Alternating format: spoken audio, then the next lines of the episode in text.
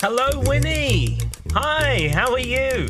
Azariah, look at that beautiful sweater. You look wonderful today. Thank you very much. Yes, it's a kind of a plum red shining out here um, over in Manchester. Tell us about you. It looks nice, lovely clear day behind you. Have you been out for a walk? What's nature saying to you these days? It is 7:30 in the morning here in Atlanta. I have not been out for a walk.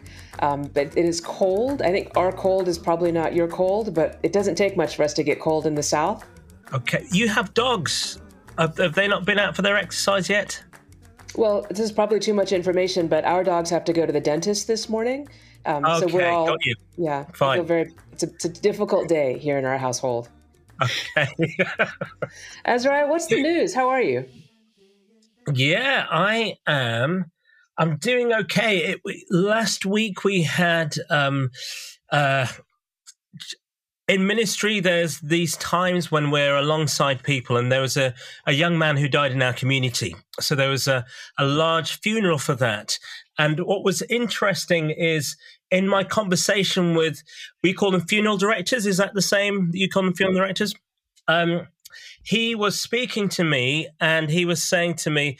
Uh, Thing is, Father, what you need to know is that it's a Caribbean funeral. It's on over the telephone. Caribbean people are typically always late, so it won't start on time. And you just need to know how to manage Caribbean people, Father. And so that that was a, an interesting thing to begin with in terms of his assumptions of who he was talking to. And so I didn't say anything, waiting for the time when we would meet in person. and so. and how did that fact, go? Yeah. Well, in fact, everybody was early actually. And. and he, he called me aside to say, as I was saying, Father, it's a Caribbean funeral. And he looked at me and said, actually, I don't know what your roots or background are. Um, you might be familiar with this already. And then um, we just sort of moved on. but there was a, a lovely moment of bemusement and bewilderment as he realized what he had said, who he had said it to. And I, th- I think that was enough feedback um, that he needed to receive. That's a, it's a good save on his part. Wow. Yeah, we, you know, interestingly, and there's been some writing about this so we've also had a lot of funerals. We had two. We had two deaths two weeks ago. Two, and while we were preparing for one funeral, this has happened more than once in this last year. While we're getting ready for one, another death is announced. So we're saying we're a little beleaguered from funeral after funeral after funeral.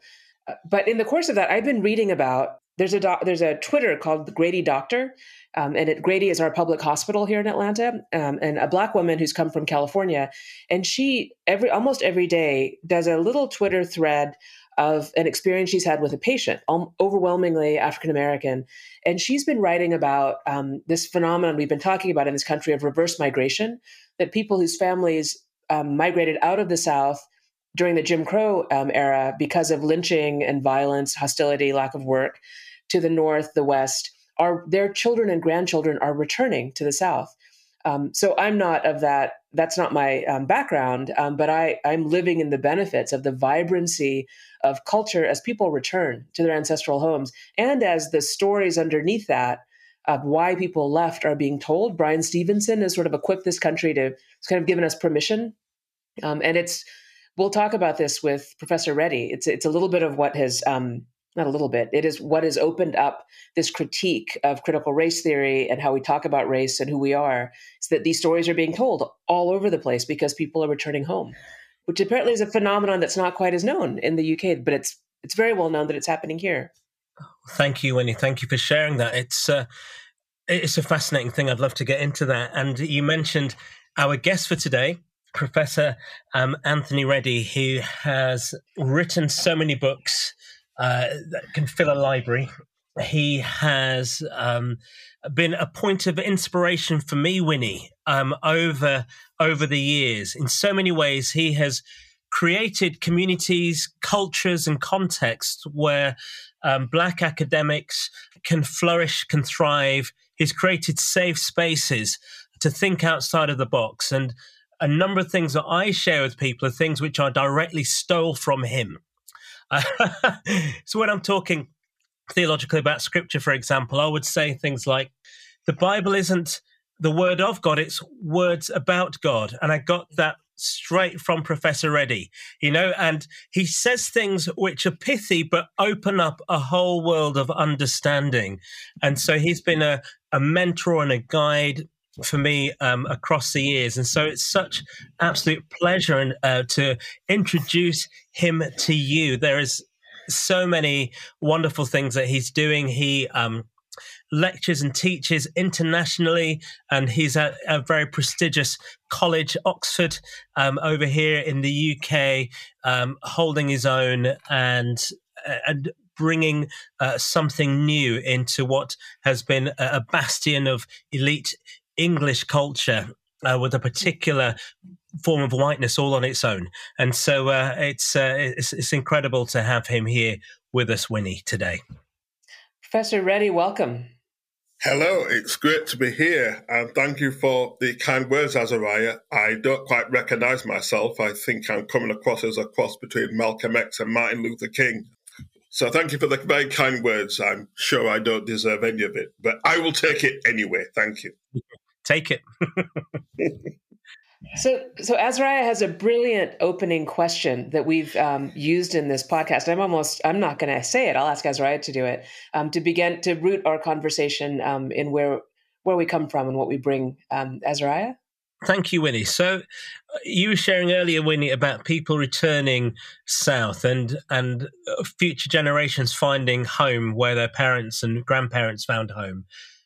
I'd love to ask you, Professor Reddie how do you describe home, or what is home for you? Mm. Home, without wishing to sound too academic or pretentious, but I am academic and I can be pretentious. Um, it's this tension between Bradford, West Yorkshire, where I was born and brought up. Although I haven't lived there for almost 40 years, I left when I was 18. Uh, no, sorry, 19 um, and I'll be 59 this October, so it'll be 40 years this this October since I left home. But as they often say, you can take the man out of Yorkshire, but you can't take Yorkshire out of the man. So I still talk about it being home, even though I've been away for 40 years. But that's held in tension with the Caribbean, particularly with the island of Jamaica, where my parents came from. My mother died nine years ago. My dad's still alive, still going strong. Um, and I've been to Jamaica lots of times. And every time I go there, I'm reminded of how English I am. So even though I go there and I'm staying in a little village where my mother was from, and that's where all my relatives on my maternal side are buried. So they all come from this little place called Belcastle. And we have a family plot, and that's where my mum was buried. That's where my grandma, father on my mother's side is buried, aunts and uncles, all the people I remember growing up with in this community in Bradford when they came over as part of the Windrush generation. So in a sense, it's always interesting going back. I was I was there last summer with my dad. And as I said, I'm always reminded of how English I am. Um, and then when I come back to the UK, there's always a part of me that wishes I was back in the Caribbean, even though I know I don't really come from there. But it will always be a part of my heart and a part of who I am in terms of my ancestry. And Thank you so much. Now, I have never visited the continent of Africa, but the audience won't see you've got um, a beautiful cloth behind you um, and uh, which looks like it's kind of got some of that tie dye feeling to it. I wonder, is part of your story? Uh, is is there a connection with the African continent in your story as well? Yes, although not with the cloth. The cloth is actually from Burma or Myanmar. That's a okay. whole other conversation. That's a whole other conversation. But in terms of uh, Africa, yeah, um, so interesting enough, I've been to South Africa more so than I've been to West or Central Africa, which is where my ancestors, in terms of people who were taken from the continent as enslaved people, came from. And the connection with South Africa really goes back to when I was an undergraduate student in the mid 80s. And one of the most impactful moments, I was doing church history, a degree in church history, reputedly to be doing a degree in church history. I was more familiar with the pub um, and hanging out with friends, and I was with the library, which explains which explains a very modest degree I got um, in the end. But we won't talk about that. That's a long time ago. I've improved since then. Um, but in my second year, we had this South African Black liberation theologian guy called Itumeleng Mosala, and he was in exile, and he came to the UK, and he was a Marxist and he was, and actually, he was the first person I met who said, so just to be clear, I did not invent the that the Bible's not the word of God, it's a word about God. I stole it from Mosala. so just to come clean here, so although you've been quoting me for years, actually it comes from Mosala. Um, and he has a brilliant book called Biblical Hermeneutics and Black Theology in South Africa. And so he was one of the first who said, but um, I guess like taking a post-colonial kind of critique of the scriptures and saying that if we assign it as a word of God, then it becomes this authorial uh, piece that represents power. And actually, like the subversive elements in it are the bits that are speaking against the power in terms of the kingly rule. Um, and it's more on the side of the prophets and it's, and, and it's on the side in, in terms of the dissidents. Um, so all that to say that when I met Mosala, he planted in me this notion that I wanted to go to South Africa once apartheid was ended. I wanted to go and see where he came from, see his influences. And so that's where the relationship started. And, and I have this wonderful title that I rarely use because it is a bit embarrassing, um, although fabulous. So I'm a professor extraordinarius I'll say that again, a professor extraordinarius with the University of South Africa. Um, and, and that link comes through Mosala.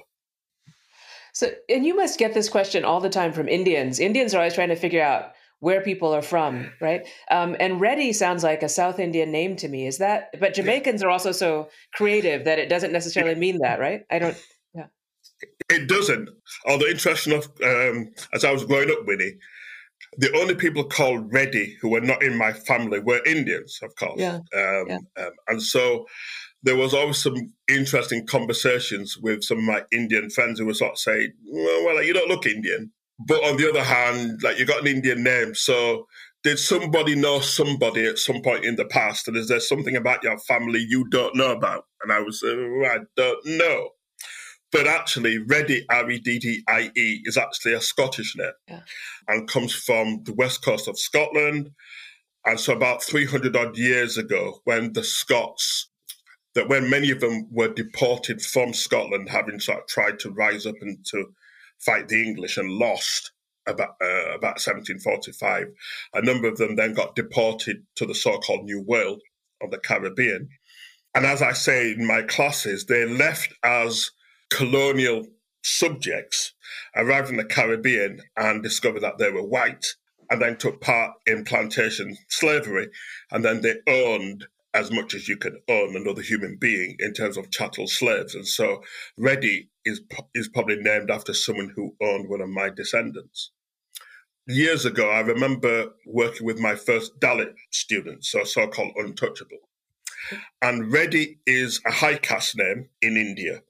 And so oftentimes, certainly if you're a Dalit, that name often represents someone who comes from a status within the caste system within India, although it's supposed to be illegal, but it still goes on, or someone who oppresses you. And I remember being introduced to this particular student who eyed me warily in our first meeting. And I'm thinking, okay, you know, I mean, I've been looking forward to meeting you. I've heard a lot about you. I'm a black liberation theologian. I'm on your side.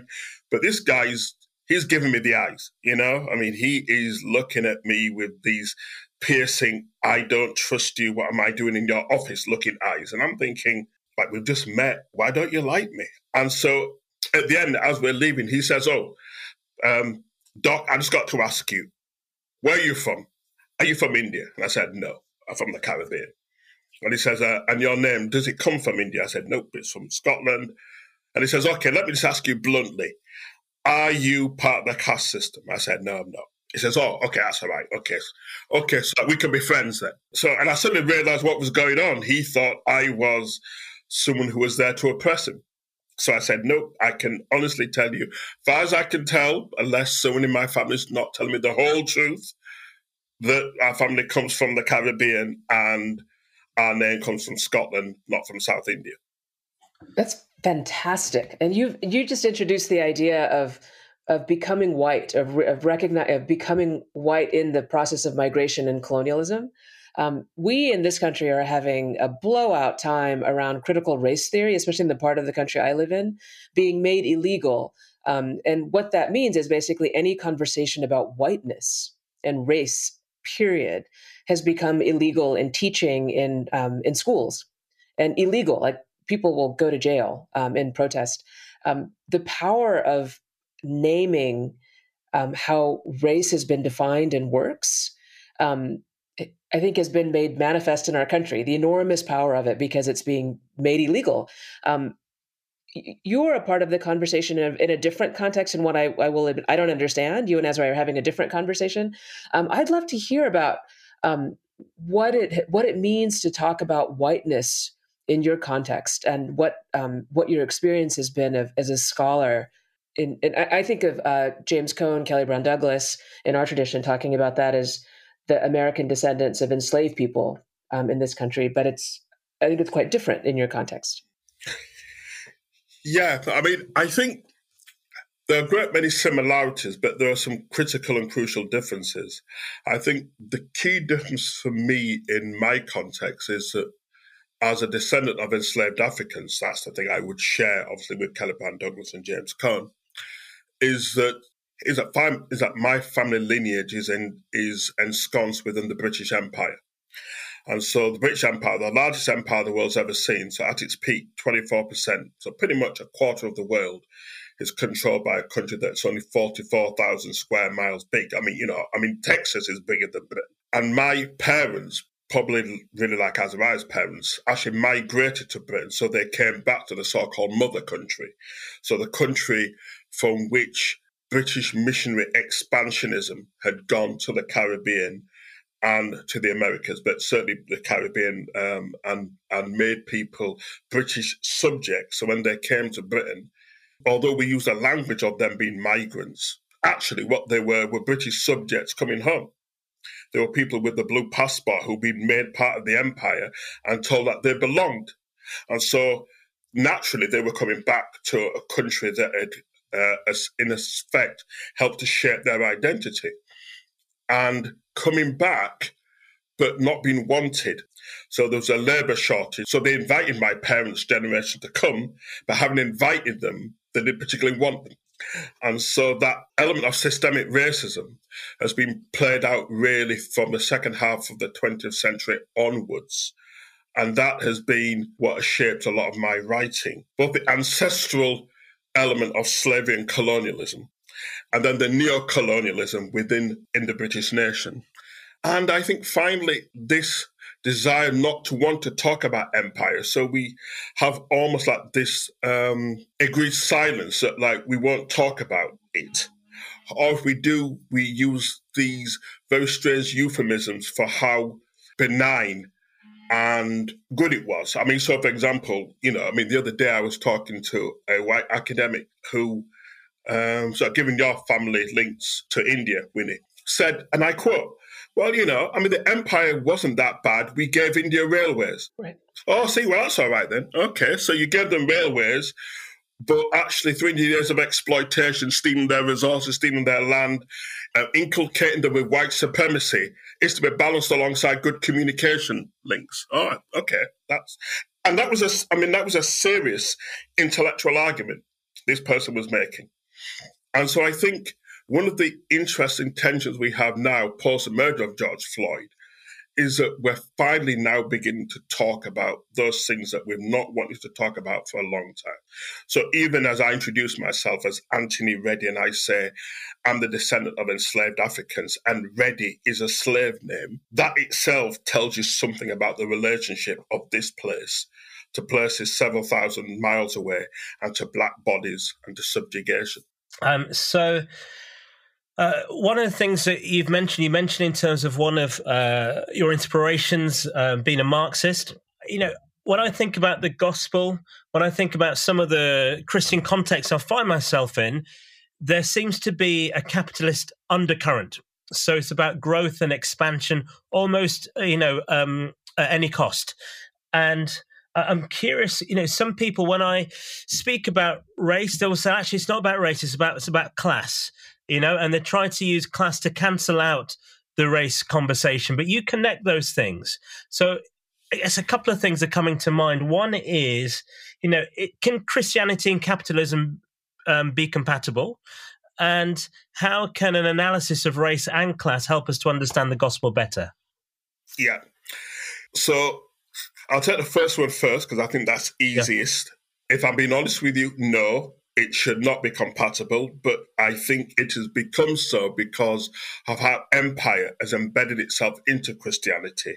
So much so that I think what it has done is effectively changed the is to change the meaning of Christianity. So I think what we now practice and what we inhabit across the world is very different from the religion that was based upon Jesus of Nazareth, fundamentally different. And I, and I think that's because Christianity and empire have become so conjoined. And so even our even our missional language around growth and around trying to expand the faith goes hand in hand with capitalism. And if we're honest, goes hand in hand with exploitation.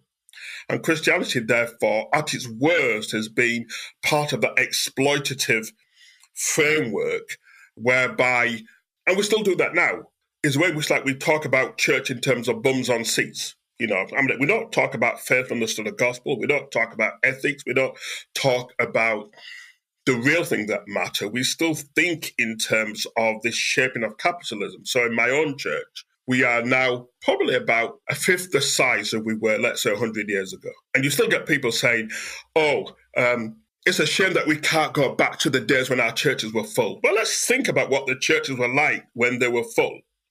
So, for a start, all three of us here would not be in ministry because, like, there's no way that black and brown people would be allowed to be in responsible and representative positions. We know that uh, the LGBTQ people, a conversation still ongoing and needs resolving. But quite frankly, you would have to be in the closet or you'd be op- openly persecuted. We know there was classism. We know there was all kinds of isms embedded by empire. And yet we still think that we want to go back to those days because our church was full. It was full, but it was repressive. So I'm one of these people who thinks our churches may be smaller, but they're more faithful to the essence of the gospel that is about love of neighbor and seeking fulfillment, not in yourself as an atomized, um, individualistic entity, but in community with others, particularly those who are the least of these and those on the margins. Therefore, I think that intersectionality um, that I think um, Kimberlé Crenshaw, a black African American woman who invented the term, I mean, you know, I mean, she was a genius because I think what she was able to do, like all the cleverest people, is to take what seems self evidently obvious, but give it a name and give it a concept. And now all of us look back and think, but but of course it's obvious. But it's only obvious when someone has said it. And so I think her ability to see these intersectionalities and to say, actually, what tends to happen is that like there's always what some of my friends call calls it whataboutery. So, you know, it's like you said something, it was upset, oh, yeah, but what about? And, uh, and as you said, Azariah, it's an attempt to deflect, it's an attempt to move away from a discomfort by deflecting it and pointing to something else. But actually, that's a false narrative because these things are interconnected. They're about power, they're about what is perceived as being normative, what is normal, and who is impacted by certain cultural, political, procedural, um, systemic ways of thinking about what it is to be human and how our relationships are made around issues of power. And so I try in my work to say if we understand, if we understood the links between race and class, what we see is that white working class people are as racialized as black and brown people are, but obviously in different ways part of the culture of whiteness is that they believe themselves to be better and privileged.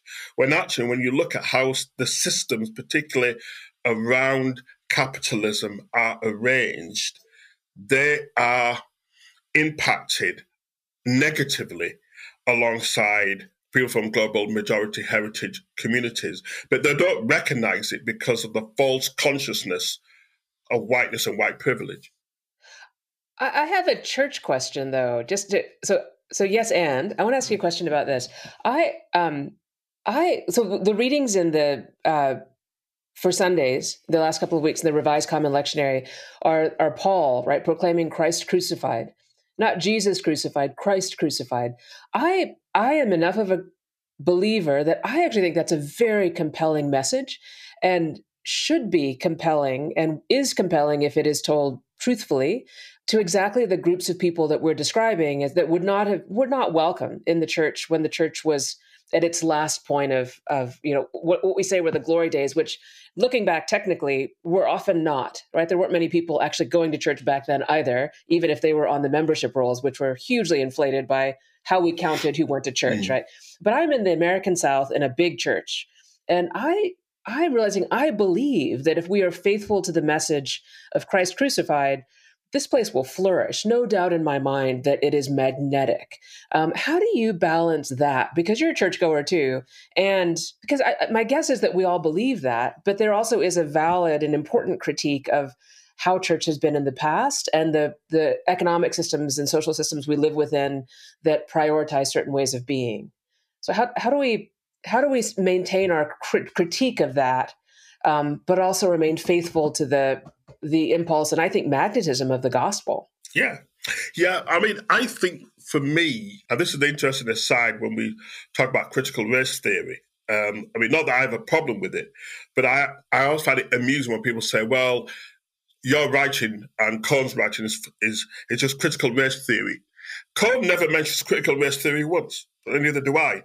Professor Reddie, I wonder if I could just interrupt. For um, some of us, critical race theory and like intersectionality, they're terms that um, some of us might not be as familiar with. I wonder if you could just give a, a quick, yeah, a, a, quick description of what those terms mean. Yes, so intersectionality, very quickly then, is the belief that there's no one single driver for oppression. Is that uh, all the isms are linked. So whether it's classism, whether it's race, whether it's gender, whether it's sexuality, there is a connection in terms of how power operates. And so rather than just see oppression in a single trajectory, oh, it's all about race, or it's all about gender, or patri- it's, it's, it's that these things are linked. Critical race theory really uh, initially comes out of legal studies, and it's this belief that essentially racism is embedded within systems in an all enveloping way. So, what you have to do is to look critically at how the systems operate um, and to understand that it's not just a subjective in terms of thing what people behave, but it's also objective in terms of what the underlying frameworks that govern how societies operate, how truth is made, how policies are made. So, in a sense, it's a very um, all encompassing theory for understanding the embeddedness of kind of race in society. Now, all that to say that as important as they are as tools, important as Marxism is as a tool fundamentally, fundamentally, all theologies of liberation, certainly black liberation theology, has its roots in the gospel. And it has its roots in exactly what you've just said, Winnie, about Christ crucified. So, what we see exemplified in Jesus is a way of being that I think two things are key here. Firstly, he's in solidarity with all those who are crucified, all those who are told that they don't matter, all those who are on the wrong end of imperial power and Jesus therefore goes to the cross in solidarity with all those who have been brutalized. And resurrection says that evil never has the last word, that the last word is God's word, and God's word is resurrection and it's life. Now, if we understood it in those terms, what we would see is that the church should naturally always be on the side of the underdog.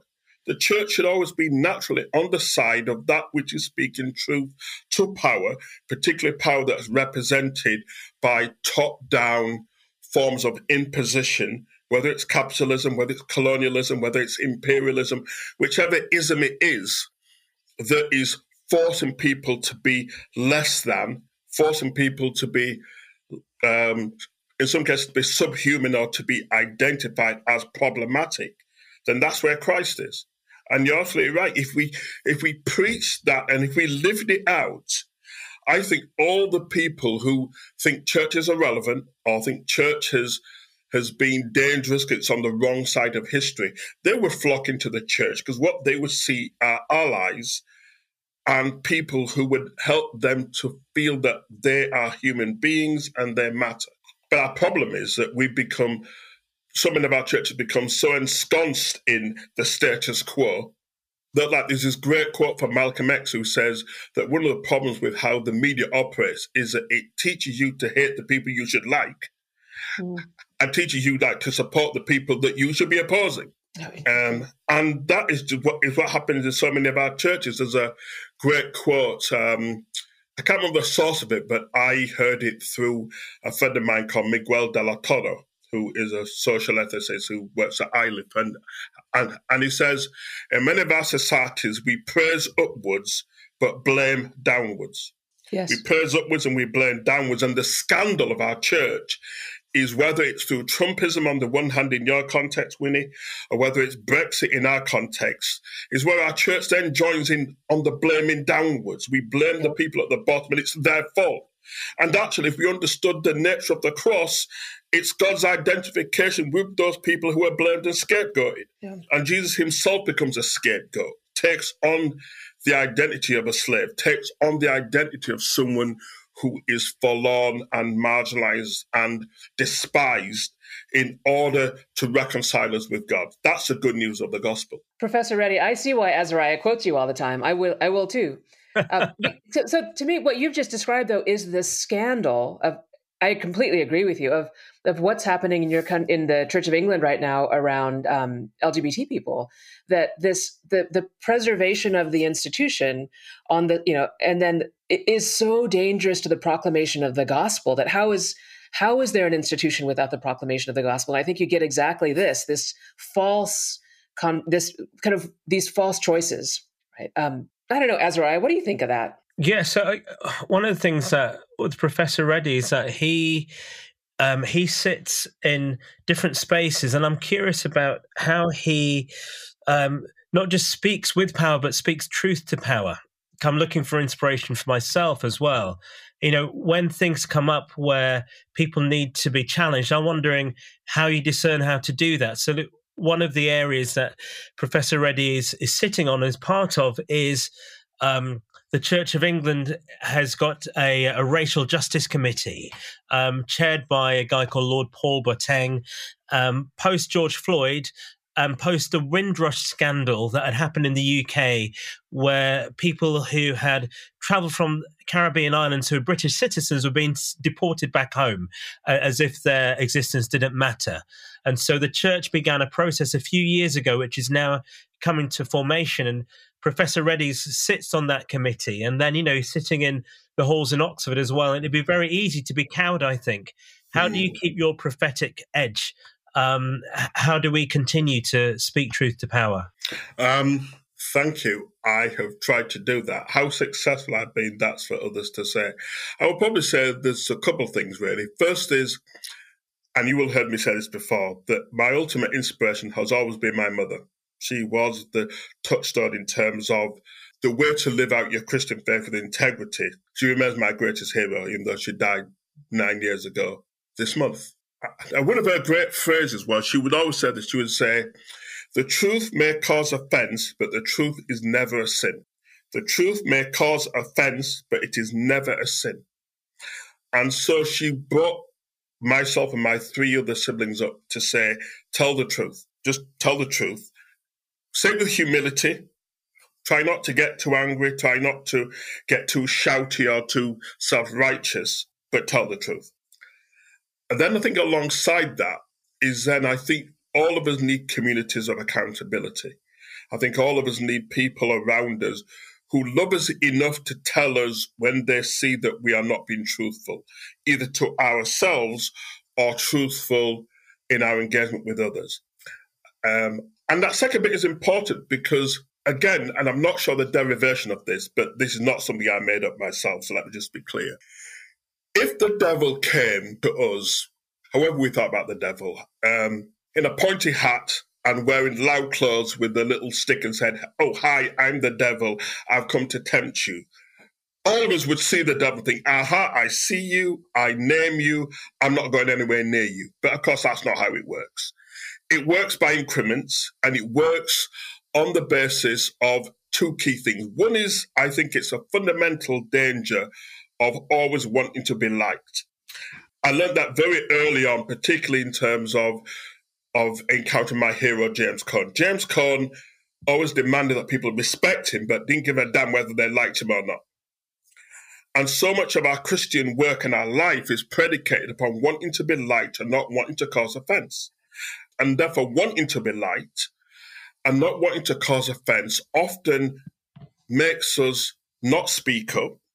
It makes us want to be part of the gang. So, all of us naturally, if we're honest, particularly if you're in a place of privilege, there's something about wanting to be brought in and be liked and have your tummy tickled, you know, and people say nice things about you. That is part of our human condition. But really, that's where the slippery slope happens. As I said, not that like the devil turns up in the obvious clothes.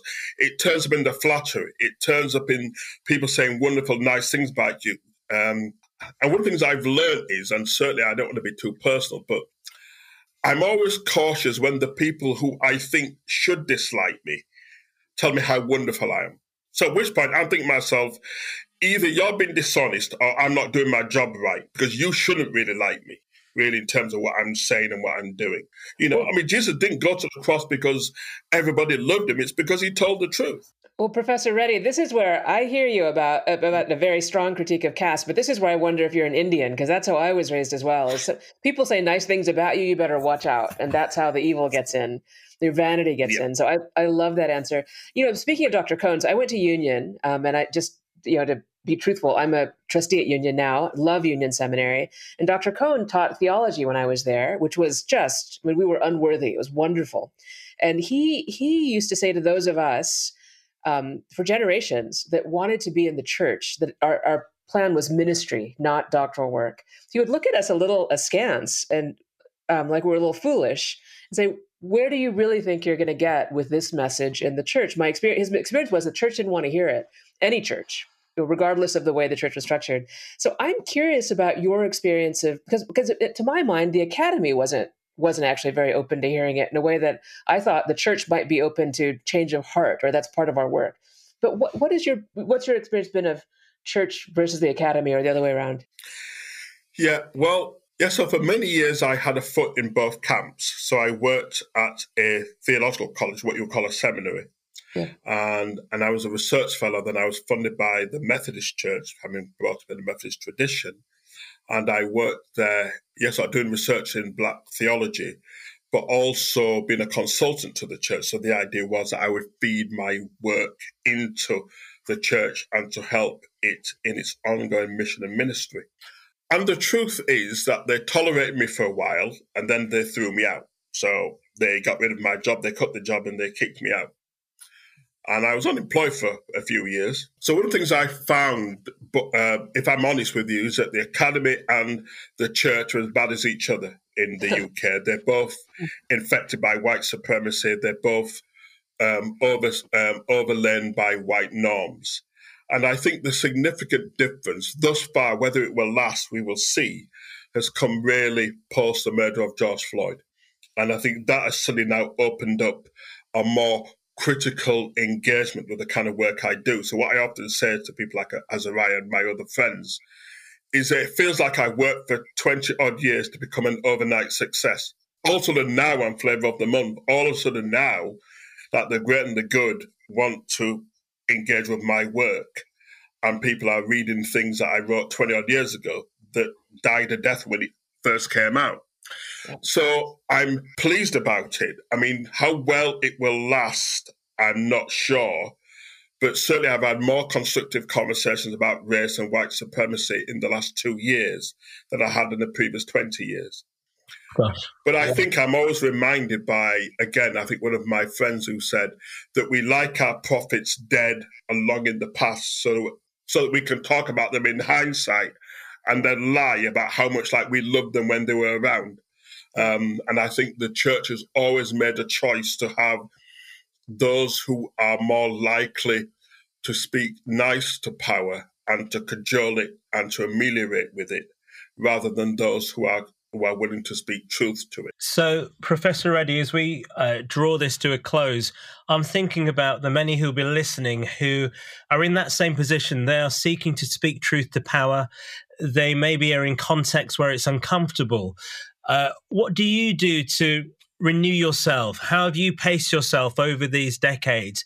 Um, uh, what do you do? How do you take time out? How, how do you fill up your tank um, and look after yourself? You know, and what advice can you yeah. pass on? Uh, just just a couple of, of, thoughts. Yeah, sure. Yeah. Well, I think firstly, I think community. You know, um, that Jesus traveled with his, taught, his his disciples, twelve or how many they are. Have critical friends, people who will support you, love you, carry you. Find a spirituality that gives you energy. Um, I still go to church. For all its faults, church is still a place where I can find myself amongst others and in the singing of the hymns and in the corporateness of worship, it renews me, gives me a sense of strength.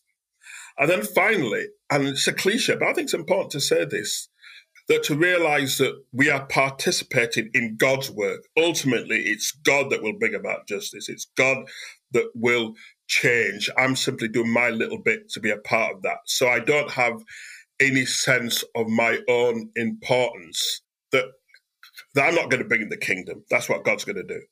Um, um, and therefore, I take the work seriously, but I try not to take myself too seriously. Wonderful. Thank you so much, Professor Reddie. It's been great to have this conversation with you. Yes, thank you. Thank you. It's been a real joy to share with both of you. Thank you.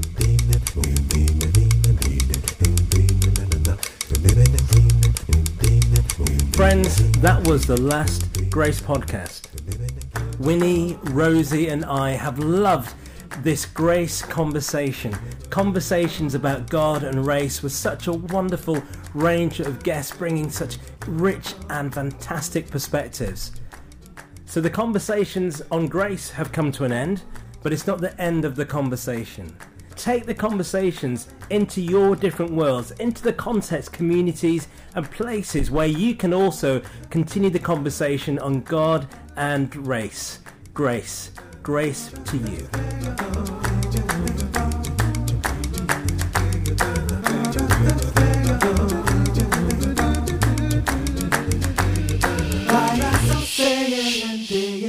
though.